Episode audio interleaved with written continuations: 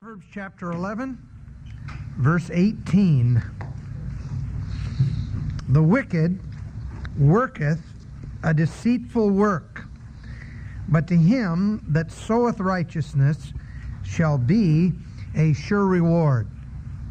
The wicked worketh a deceitful work. Now, we talked last week about a number of words that um, speak of lies or deceit. The particular word that is used here is the word shekar. And it actually um, means, it's the idea of that which, which um, promises something but does not deliver. It's that which professes something but is not real. It's like a, um, like a gold-covered brick. It uh, it has apparently it feels like it has the weight and it has the color, uh, but it uh, it doesn't deliver. When you go to the assayer uh, to to uh, have it tested, uh, he tells you, "I'm sorry, there's nothing here." It's like fool's gold in the old west when men were so hungry for gold, particularly here in California. They would find a mine, and in that mine there would be there would be an indication of uh, gold. In fact, fool's gold is really fools you and doesn't it doesn't fool an expert not for an instant because it actually is is is shinier than gold, and it looks like the best gold you ever saw, and yet it's uh, it's phony, it's fake. There's no value to it as far as as gold is concerned. It's not real gold. It promises more than it can deliver. That's the idea. It's that which is groundless. I want to show you a few verses where, where this is used because it's one of those words that is, uh, uh, it, it really enriches your understanding of certain texts when you, when you understand the meaning of the word in its depth. First of all, Jeremiah 23. Jeremiah 23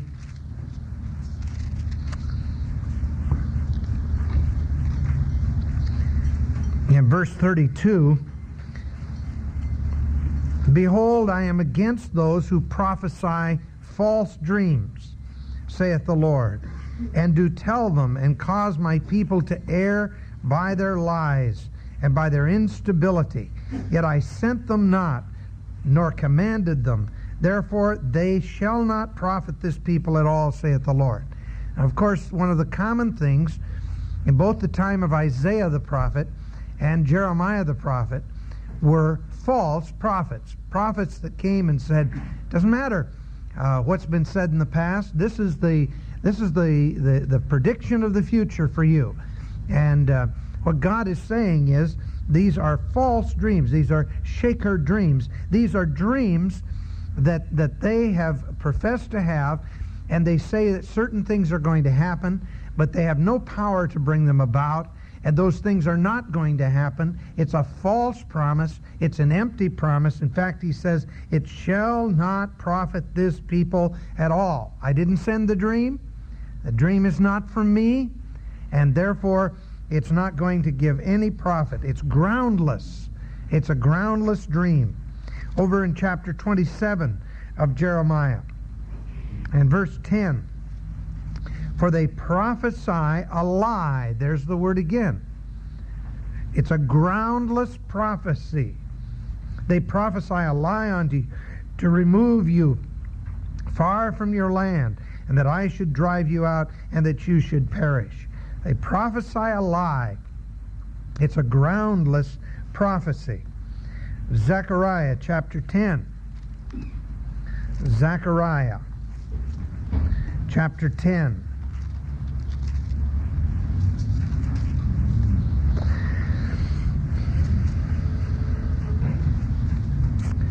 Verse 2 For the idols have spoken vanity, and the diviners have seen a lie, and have told false dreams. They comfort in vain. Therefore they went their way like a flock. They were troubled because there was no shepherd. Mine anger was kindled against the shepherds, and I punished the goats. For the Lord of hosts hath visited his flock, the house of Judah, and hath made them as his majestic horse in a battle. False prophets, prophets again that are giving something that is that is, is groundless. The idea, of course, that you see in all three of these passages is that if the dream or the prophecy does not come as revelation from God, then it is shaker. It is groundless. There is no basis on which a person a person may may make such a prophecy. Zechariah chapter 13 and verse 3, you see it again. And it shall come to pass that when any shall yet prophesy, prophesy, then his father and his mother who begat him shall say to him, Thou shalt not live, for thou speakest lies in the name of the Lord. And his father and his mother who begot him shall thrust him through when he prophesieth. It shall come to pass in that day that the prophet shall be ashamed every one of his vision when he hath prophesied. Neither shall they wear rough garment to deceive, but he shall say, I am no prophet, I am a farmer, for, for man taught me to keep cattle from my youth. Now, that, of course, is in that day when the fountain's going to be opened to David and the inhabitants thereof. Uh, there's going to be pure justice when Jesus Christ reigns on earth. And uh, the, the penalty that Moses gave in Deuteronomy will actually be carried out. That is, when a person makes a prophecy, prophecy and the prophecy does not come to pass, he's put to death. A lot of these people are running around making prophecies. I'll tell you, uh, they better be thankful that that Old Testament law isn't being enforced today. But it will be in a future day, that millennial day. And there will be there will be judgment upon those that make any attempt. Now, they say that uh, capital punishment doesn't deter crime. But I'll guarantee you, when they actually begin to put to death people who make false prophecies, false prophecies will stop. You're sure not going to have people like Jeane Dixon and so on running around writing books about it uh, and publicizing the fact that you're giving pro- uh, uh prophecies. And Jeane Dixon very proudly says that uh, almost 80% of her prophecies come true. Isn't that something? Guess what? She should be stoned. It's 100% or not at all, all right? The person that goofs once will be thrust through, in this case, stoned, according to the, the Old Testament law and uh, uh, that Moses gave in Deuteronomy. Uh, it's fascinating uh, to discover that, that in the book of Ecclesiastes, it tells you precisely if you have any dream and you think it's a vision from God, just remember what Ecclesiastes says. It, it tells you precisely where dreams come from. Dreams come from what you eat. Eat the wrong things, you can have a dream. And prophecy comes, uh, or I mean, dreams come from uh, uh, worrying too much about something all day long. You worry about something, you think about something, you concentrate on something, you go to bed at night, and you have a dream. The dream is not a prophecy from God. The dream is not a vision. What the dream is, is the result of having your mind troubled with these things all day long. You go to bed and meditate on Scripture, you're likely to have a dream that will have something to do with Scripture. There's nothing wrong with that kind of a dream, except don't think that it's a vision from God. All right? Because God God will, will allow the things that are in your mind to come back to you in a dream. That's why people people dream about some of the strangest things. And they wake up in the morning and they, they say, Oh, I dreamed. I had a terrible dream last night. And they, they start relating their dream. I'll tell you, uh, you usually can trace it back either to something they ate or to something they thought about all the way through the day. Uh, the thing that happens so often is that people think about things they shouldn't think about, and then when the dream comes, instead of recognizing it for what it is, it's meditation, only meditation on something that maybe wasn't healthy, they try to spiritualize it and make it into some kind of a vision from God. Be very, very careful with, of those, those kind of dreams. I should say that Satan also gives dreams so you can you he can interrupt even the best of thoughts with wrong dreams uh, supernaturally but dreams primarily are from those those causes now isaiah chapter 59 point i'm making is that a groundless dream really doesn't mean a thing does it isaiah 59 verse 13 in transgressing and lying, there's our word again, against the Lord, and departing from our God, speaking oppression and revolt, conceiving and uttering from the heart words of falsehood. The confession of Israel, they spoke lying words. Micah chapter 2. Micah chapter 2, verse 11.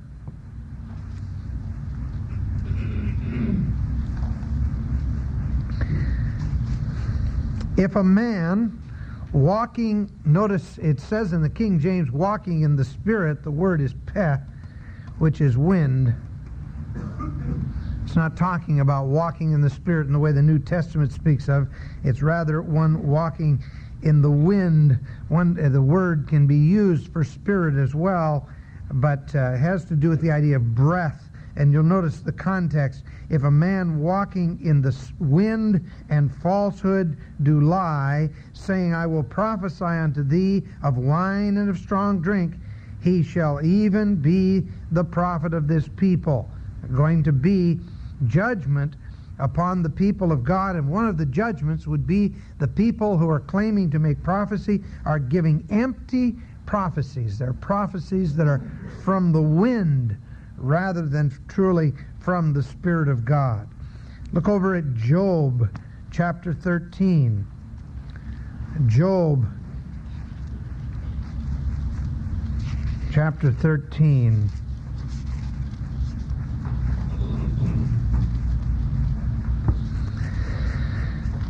Remember that Job's so-called friends have come to him, and uh, the legalist Zophar has just spoken, and uh, Job is is uh, giving his rebuttal in chapter 12, and in chapter 13 he continues saying, uh, "Lo, mine eye hath seen all this, mine ear hath heard and understood it. What ye know, the same do I know also." I am not inferior unto you. Surely I would, would speak to the Almighty, and I desire to reason with God, but ye are forgers of groundless lies or groundless words. You are all physicians of no value. You've got a you've got a, a, a, a little placard out in front of your place. You've hung out your shingle, and you say you're a counselor.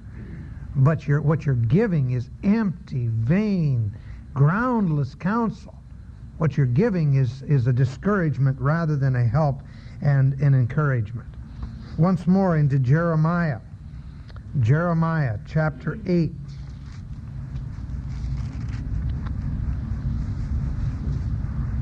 In verse 10. Therefore I give their wives unto others and their fields to them that shall inherit them, for every one from the least unto the greatest is given to covetousness, from the prophet even unto the priest, every one dealeth how? Falsely. Every one dealeth with this groundless kind of a lie. For they have healed the hurt of the daughter of my people slightly. They gave a band-aid for cancer. And what, how did they do it? When the people came and they were all panicked, they said, peace, peace, when there was no peace. That's all right. You know, when you think of it, the, the psychologist deals with a person this way. On one side of the scale, you have guilt. On the other, you have blame. And what, what the psychologist recognizes is that if this guilt is allowed, to touch bottom down here, then the person is gonna is gonna crack up. He's not gonna make it. All right. And so what happens is the heavier the guilt, the more you point at blame. The, when guilt's pressing down on someone, they say, "Oh, it's not your fault. It's because your mother did something. Your parents did something wrong. They repressed you." And uh, and they'll, they'll, they'll, they'll get them to shift the blame. It's interesting, isn't it, that that was the first reaction of man after he fell. Very first thing, shift the blame. Don't take responsibility for your own sins. And uh, uh, when Eve, uh, Adam in the garden heard the voice of God, Adam, where art thou? And the Lord found him, and, and he says, Adam, what have you done? Oh, he says, it wasn't me, it was the woman. And then what did the woman say? Well, it wasn't me, it was the serpent. Everybody wants to shift the blame. Why? Because that that that momentarily relieves the guilt. Now I will not, I will not lie to you. There is a certain amount of of conscience relief that comes when you shift the blame to someone else. Satan's method works temporarily. It's like a band-aid on cancer. At least it covers the wound, okay? It doesn't cure you. You're still going to die from it. In fact, it's worse than than uh, it's worse than just leaving it the way it was, because you forget about it. When you put the, when you cover over the sin, and he that covers his sin shall not prosper. But you see the as you as you begin to feel guilt, and that's why people today will when you say to them, uh, "Did you know that that you're a sinner before God?" You know what they'll say? They'll say, "Oh, yeah, but you know so and so." he's worse sinner than I am. In fact, they'll sometimes point to someone in the church. Say, oh, I know a guy that goes to your church, and this guy's worse than I am. Why? He wants he wants to try to balance up the scales. All right. Another method that the that counselors will use is they will try to remove the guilt by negating it.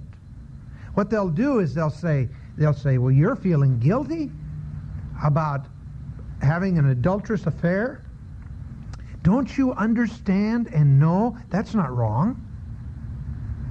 That's not wrong. Now, again, listen, it works temporarily. But the thing that psychologists have not reckoned on is that guilt is not a matter of the intellect, it's a matter of the conscience. See, man has mind, emotions, will, conscience, and self consciousness. That's the format of his soul. And you see, what happens is that that uh, the psychologist will say will say it's all in your mind. You feel this guilt. You're pressed down and weighed by this sense of guilt. Why? That's all in your mind. It's it's all in the way you think. You've got to restructure your thinking. Then you'll be able to be relieved from the thing. So he, he tells us, you know, the, the, the psychologists fell for their own gag. 20 years ago, you could read almost any article in any psychology magazine, and it would tell you that what is called today homosexuality, uh, certainly not gay, but uh, um, Scripture calls it sodomy. That that sodomy is uh, is is aberrant social behavior. It is dangerous to the person's psyche. It is uh, destructive in many, many ways. I read an article uh, just not long ago, that an old article, and uh, it was giving all of these reasons why the practice of, of sexual perversion was was so destructive to the individual. Right? That was an article of 20 years ago. Now all of the sudden they're saying, well, you know, if you can't cure them, join them. If you can't lick them, join them. And so what they do, what they do is they say, oh, it's, it's all in our minds. It's all in the way we viewed the thing. And so they've, they've, they've decided that, that it's much better to, since people shouldn't live with guilt, that's their theory, they shouldn't live with guilt. We'll remove the guilt by making something that we've called wrong all these years by calling it right. And by calling it right, people will learn to accept it. When they accept it, they'll lose the guilt. Guess what? It doesn't work. And the reason it doesn't work is just because your mind has been reoriented, it does not change the conscience. And therefore, re- just simply trying to lift the guilt by calling bad good and good bad doesn't do the job because the conscience still speaks. You know, God, God just crosses the whole thing off. God tells us it's a sin to blame somebody. That adds to the guilt. And God says, we'll deal with guilt this way. Forgive it. I'll forgive you all of your guilt as you confess it as what it is, sin. I'll forgive the guilt. Now, you forgive the blame. And we're going to get along just fine. God takes care of the whole thing in one fell swoop through a word called forgiveness. Be kind one to another, tender-hearted, forgiving one another, even as God, for Christ's sake, hath forgiven you. So you don't have to worry about blame. You don't have to worry about guilt. Guilt is taken care of by God's forgiveness. Blame is taken care of by our forgiveness of others. And that's the way we deal with sin. Right? Well, what happens? Ungodly counsel. Blessed is the man that walketh not in the counsel of the ungodly. Don't trust them. Why? Because they'll give you a band-aid for a serious disease, and for a moment you'll be, it'll be covered over. Imagine here they are, surrounded by all of the troops of Babylon. And they're ready to pounce on the city. They've already sacked it twice. Here they're coming in for the third time. This is going to be the total destruction of the city of Jerusalem. And they go to the prophets and they say to the prophets, please, you've got to help us. And the prophet says, peace, peace, everything's going to be fine. Oh, the people felt good. The prophet of God false prophets. But the ones purporting to be the prophets of God have said it's all going to be fine. So they go home and they sleep at night. It's wonderful. In the middle of the night, boom, what's going on? They've come in. They've attacked the city. They've taken everyone captive. Only a remnant escaped to Egypt. And the city is leveled. Absolutely, without any stone, one stone laid upon another. The city laid waste. The city is nothing but rubble. And they say to themselves, what went wrong? I'll tell you what went wrong. The prophecy, peace, peace, when there is no peace, was groundless. It had no basis in fact. Now, another way that this word is used consistently in the, in the uh, Old Testament was to speak of it concerning idolatry. An idol is a groundless God. All right? He's a God made in man's image rather than man being made in God's image. He is uh, uh, an idol is something that man has formed, that man has made, and it has no basis in fact. In fact, you remember the Apostle Paul when he was dealing with the Corinthian Christians. Uh, he was saying he was talking to them about the eating of meat that had been offered to idols. And there was great criticism about this. Actually, the, the situation was that the, the uh, Phallic cult uh, had, um, had a, a practice uh, whereby they would, they would have a, um, an animal slain, and the best part, the filet mignon, the chateaubriand of the, of the animal, was brought to the, to the priest. And uh, uh, the priest of that wicked, vile temple would have the best diet you ever ever saw because he had all of these people wanting to worship. You understand, the worship was to visit the prostitutes of the temple, so it was very popular. And uh, but they couldn't come unless they brought the meat. So the guy, I mean, how much meat can a guy eat? So on the side, they would they would take the meat and they would go outside and right behind the right in the alley behind the uh, the temple they would have a meat market. And they would hire a butcher on the side and he would uh, slice up the steaks and all of the rest. And people could come there and buy meat much more reasonably than they could buy it in the market. Well a lot of the christians were poor. And uh, so they uh, they saw a bargain. They you know they wanted a bargain, and uh, so they would go and they'd buy this meat. Well, some of the people that had been saved out of that Phallic cult, they were saying, "Oh, how how could anybody eat that meat that had been given to these priests, offered to these idols?" And they were just just really upset. And Paul was explaining that even though they shouldn't eat that meat if it's going to stumble someone else, what he said was there's nothing wrong with eating the meat offered to idols because an idol is nothing. An idol is nothing. When you worship an idol, you're worshiping nothing. It's exactly what you're worshiping. It is a false God. It is a groundless God. And so this word is used in that way. Look at a few verses. Isaiah chapter 44. Isaiah 44.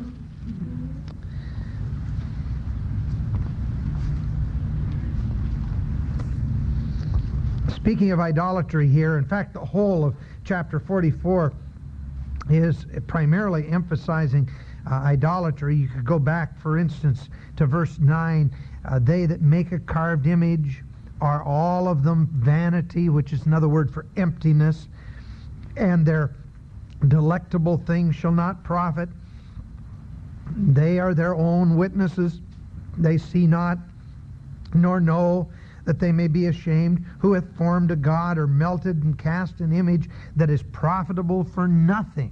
All right? That's the, the, the gist of the thing. But in verse 20, it uses, it uses the word, and it says, He feedeth on ashes. A deceived heart hath turned him aside, that he cannot deliver his soul, nor say, Is there not a lie in my right hand? Now, what's he talking about? The lie in my right hand is an idol. That's the lie in his right hand. Reach out and take that idol, and with the favored hand, but it's a lie. It's empty. It's groundless. There's no basis in fact. Jeremiah chapter 51. Jeremiah 51 and verse 17. Every man is stupid by his knowledge. Every goldsmith is confounded by the engraved image. Now notice, for his melted image is falsehood. There's our word. There is no breath in them. They are vanity, the work of errors. In the time of their judgment, they shall perish. Empty, has no real value. Can't do you any harm, can't do you any good in the sense that it itself acts.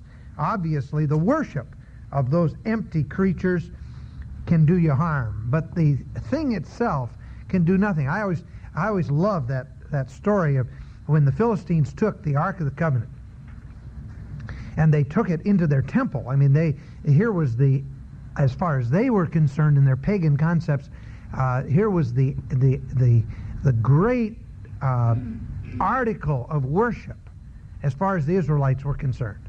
And so they, they took the Ark of the Covenant, put it on an ox cart, drug it in, to, and brought it right to the temple of Dagon.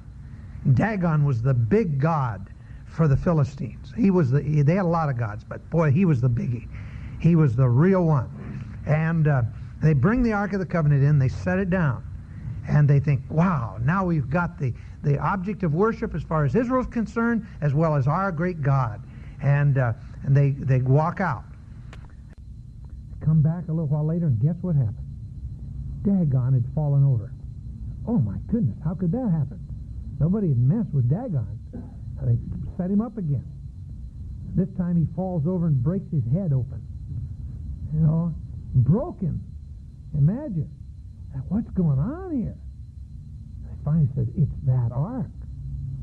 And they were awed with the fact here that ark was actually more powerful than their Dagon, and he was knocking over over Dagon and they take the Ark of the Covenant out because they don't want anything to happen to their God. You know, what I mean, you got to really have confidence as you fall down and worship before this God who falls down and gets broken. You know, ridiculous.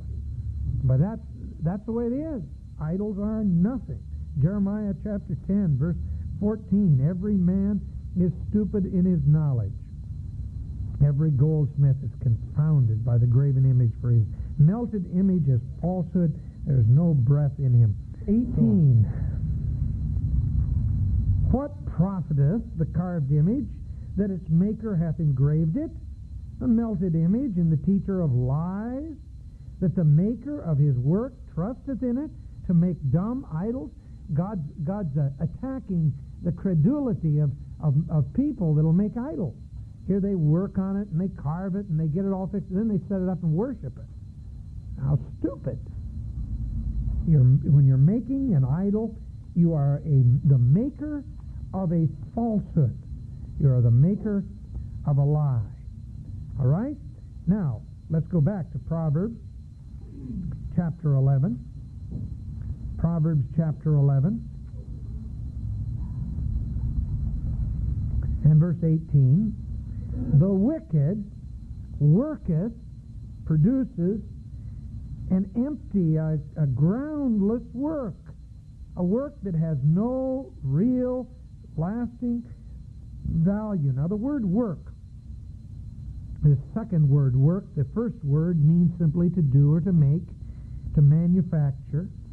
So the wicked manufacture a, a lying, a, an empty, a groundless work. But the word work here is milaka. It can refer to the activity of working. It can refer sometimes to the requisite of the skills of work. Sometimes refers to the result of work. Uh, words like uh, like amal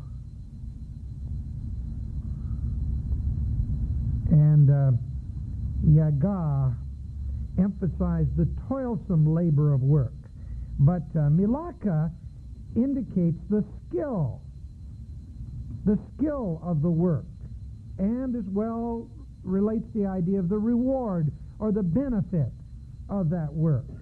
Um, in fact, the word is used in Jeremiah 31:16. We won't bother turning to it, but in that uh, verse, it says, "The work shall be rewarded," and it uses the word malaka.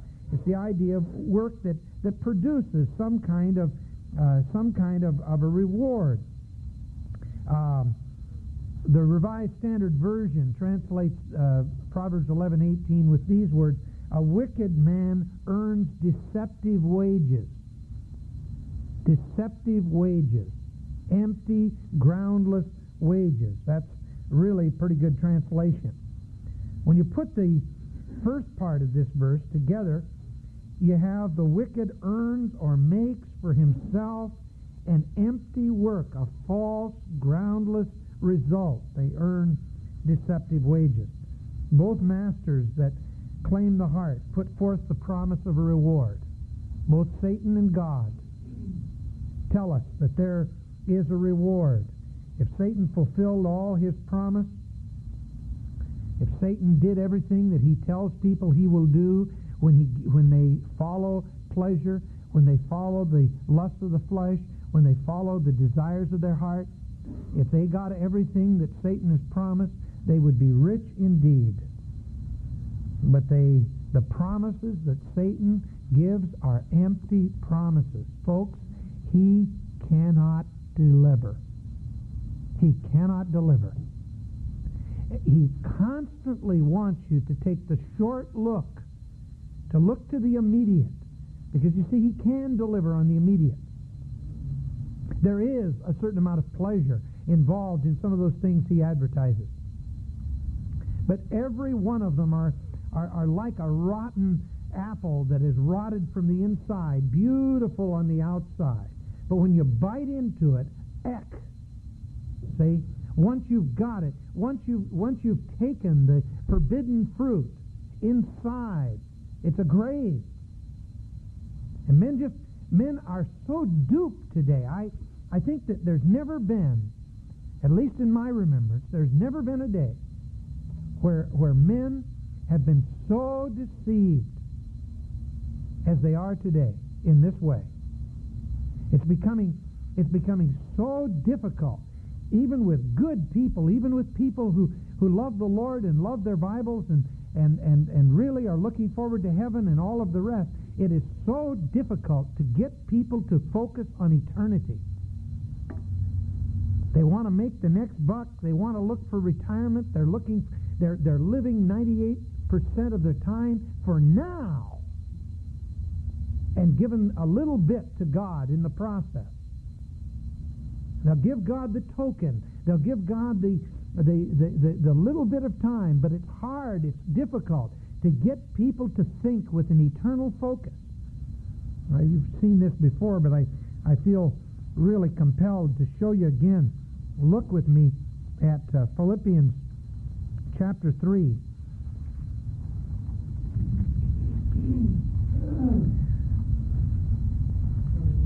Most of you know Philippians is my favorite book. Philippians chapter 3 is probably my favorite chapter. But I, I'll tell you, Paul got a hold of something that, my friend, if you could get a hold of, it would absolutely transform your life. Absolutely, entirely transform your life. It boils down to this. In verse 1 and 2, it says, Finally, brethren, rejoice in the Lord. To write the same thing to you, to me indeed is not irksome, but for you it is safe. Beware of dogs. Beware of evil workers. Beware of the concision. Now, he is talking here, when he's talking about dogs, talking about evil workers, talking about the concision, he is talking about the false teachers.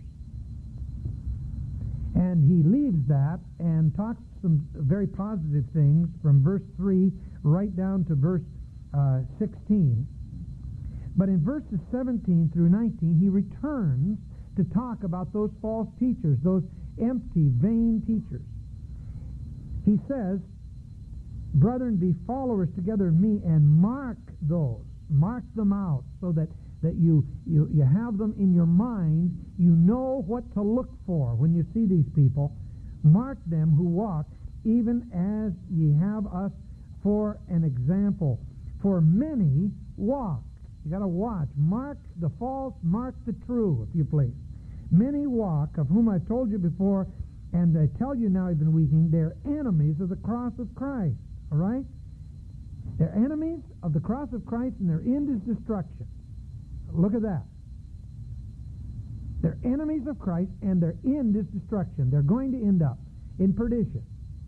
But now here are the characteristics whose God is their appetite, whose glory is in their shame, who mind earthly things. The Phillips translation translates this, their God is their own desire. They glory in that which they ought to be ashamed of. And thirdly, this world is the limit of their horizon. Now that arouses in your mind three very basic questions. First of all, who do you worship?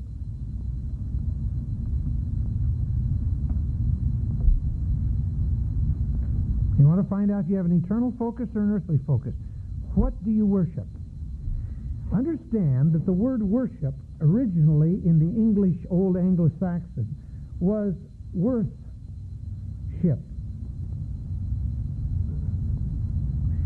When you talk about what you worship, it's not where you go to church on Sunday, but rather where do you place your value? What is important? What, you know, you, you ever hear a person say, uh, well, yeah, it's a nice car, and I spent $10,000 for it, but it was worth it. Okay? It was worth it. That little phrase, it was worth it, is saying that is what is worth something to me. And you've got to examine your heart and ask yourself, where is your value? Where, what do you worship? What, if, if it was a choice between this or this, which would you choose? Which would you say is worth the more? All right? They worship what they want. They worship their desires. Second question. What excites you the most? What gets you excited? You see, the idea of glorying in something, uh, we don't we don't talk that way in modern English. I don't hear any of you saying, "Oh, I glory in my wife." See, but what we would say is, "I've got an exciting wife." All right, got a wonderful wife. The idea of glorying something is is attaching meaning to it. My wife means a lot to me, we'll say. Right? They got excited about the kind of things that they should be ashamed of. You listen at the job today. Just listen to guys talk. And listen to how they tell others how excited they are about things they should be ashamed about. Right? Third question. Where is your confidence?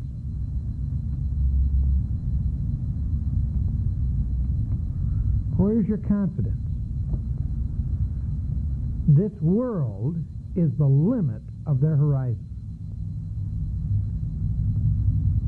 You only go around in life once, so you got to grab all the gusto you can, right? Isn't it? Haven't you heard that somewhere? Sure. Because the world is the limit of your horizon. You cannot see any further than life. And the Bible teaches that life is simply the staging area for that which is val- of real value. That we in life live with an eye on eternity because everything we do here affects our eternal welfare. And that's where the action is. We're in this training stage right now where we're to grow in grace and in the knowledge of Jesus Christ. Someday we're going to know him even as we uh, as he knows us. Someday we're going to see him face to face and we're going to be like him. And the quality of life that we enjoy for the countless ages of eternity is largely determined by how we live here. You live for Jesus Christ here, you lay up treasure in heaven rather than treasure on earth. Treasure on earth is going to perish. Any treasure you leave here, you know, I mean, I could care less when the Lord takes me home in the rapture who gets my savings account, as small as it may be, or who gets my car, or who gets my house. They can have the dumb things. They have no value. I can't take them with me. And so you see, if my eye is really fixed on eternity, there, though I will be a good steward of what God has given me now, I am not going to focus my attention on it. If I lose the whole thing, big deal. What's the value of it? So it's going to last me till I die maybe at the, rate we're going in this world, the Lord's going to come before I die. You know, so, so if I lose my house, you know, wouldn't it be stupid of you to be sitting mourning, moaning because you'd lost your business and you'd lost your house and you'd lost your car and you'd lost everything and you're sitting there and you're crying and weeping the day after you've lost it all, the Lord comes? You, whoa, wait a minute. You'd be ashamed that he's coming, wouldn't you? Say, how stupid I was. You know, I tell you, the Lord, the Lord met a man and loved him. One of the few individuals in the New Testament that says specifically that the Lord loved him. It said specifically that the Lord loved John. He was the beloved apostle. And it said specifically that he loved the rich young ruler. John, of course, put his head on Christ's bosom and followed him to the death. The rich young ruler turned his back on the Lord, and it says the Lord, looking on him, loved him. But he went away sorrowful because he had many riches. All Christ asked, here in uh, middle 30s AD, all he asked was for this young man, it was emphasis, young, he was young, probably a teenager. And the emphasis was, the Lord said, just give your money all away. Forty years later, he lost it anyway. Here he is, a man who said, no, I've got to hang on to my possessions, I reject Christ, and he's hoarded all this, and he probably got richer and richer and richer. And here he is a man of 55 years of age, 56, 57, somewhere in there, all right? And he's just got it made and he's about ready to retire. And Titus, the Roman general, comes into Jerusalem, sacks the whole city, and puts into slavery all of these Jews that were wealthy. If he happened to escape, he went to Masada and died there. But he didn't get out with his riches. He never saw retirement. Isn't that interesting? Christ knew that. And when you have an eternal focus, you see, you say, all right, man, I'll, I'll put it aside. A little wealth, a little riches, sure, I'll do whatever you say, Lord. Why? Because it's an eternal focus. Now, the fascinating thing about Philippians 3 is this. You got the same three questions answered earlier. After he's talked in verse 2 about the dogs and the evil workers and the concision, who would be the Judaizers, it says in verse 3, For we are the circumcision. Want to know who the real people are. Here they are. Who do you worship?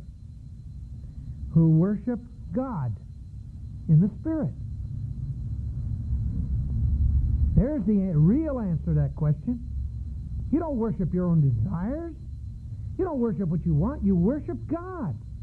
Right? Secondly, what excites you the most? And rejoice. Boast, actually. The word kakamai, which means to boast or to glory. Boast in Christ Jesus. You want to get excited about something? I'll tell you something get worth, worth getting excited about. You don't get excited about the things you ought to be ashamed of. You get excited about Jesus Christ.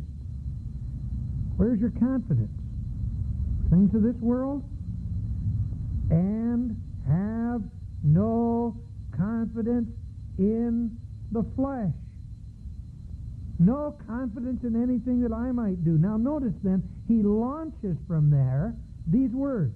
Though I might also have confidence in the flesh. Anybody thinks he should have confidence in the flesh, I would have confidence in the flesh. Notice, he was circumcised the eighth day. He had all of the pedigree of a Pharisee. That's down through verse 6. But what things were gained to me, those I counted loss for Christ, yea, doubtless, and I count all things but loss for the excellency of the knowledge of Christ Jesus my Lord, for whom I have suffered the loss of all things. He's been stripped as a result of being stripped down to nothing, he found out what was really valuable.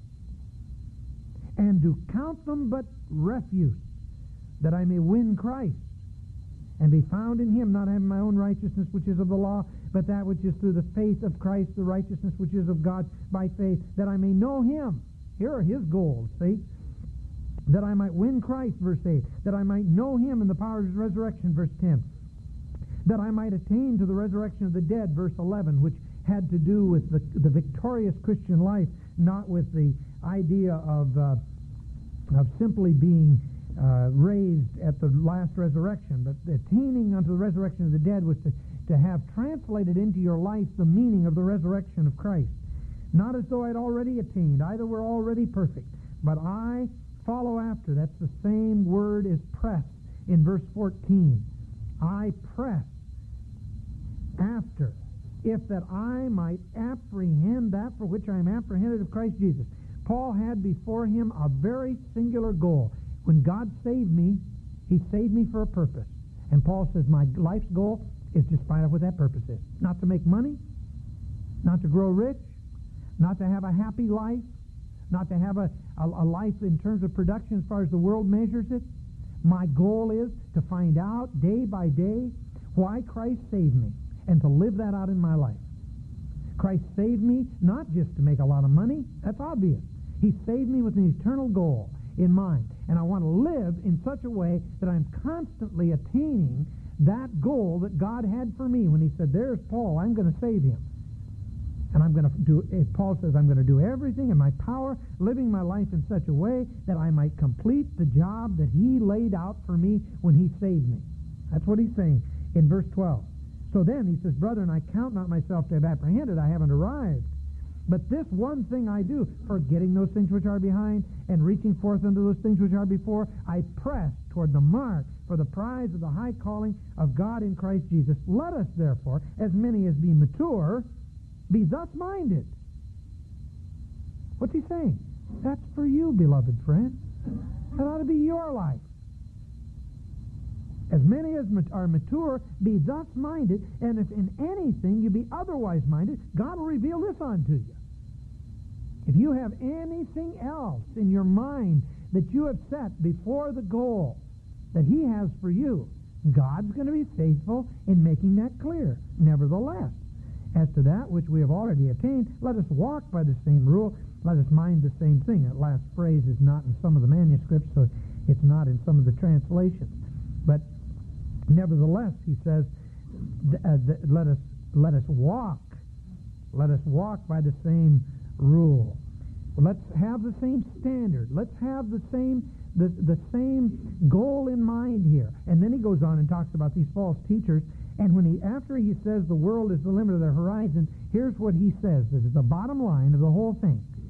For our citizenship is in heaven from which also we look for the Savior, the Lord Jesus Christ, who shall change our lowly bodies that may be fashioned like unto his glorious body, according to the working by which he is able even to subdue all things unto himself.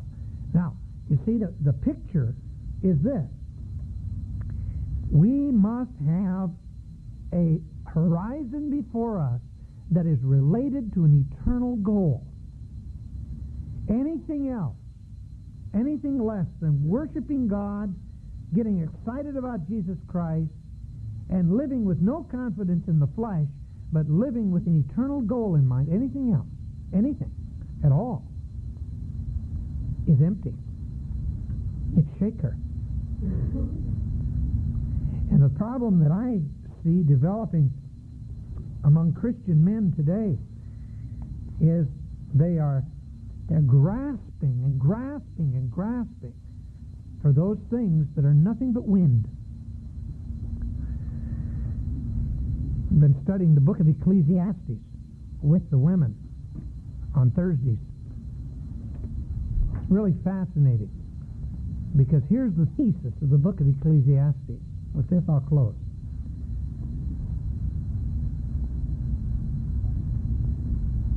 There is nothing.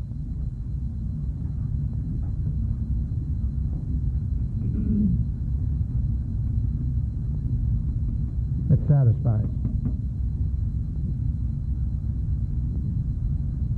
That's the first chapter of the book. Then, add to it this, there is nothing that satisfies in all I tried experientially and learned philosophically. That's chapters, uh, the end of chapter 1 right down to chapter, the end of chapter 11. You go through that book, and boy, it can be very depressing because he just tries everything. Everything. Wine, women, works, worldliness, you name it. He tried it. And it didn't satisfy. And he learned and he studied and he he he he he, he groped for everything. And again, it didn't satisfy. There's nothing that satisfies in all I've tried and learned. And he tried it all. If chapter 12 wasn't on the book, it'd be a hope book. But there's a big if. If God is left out.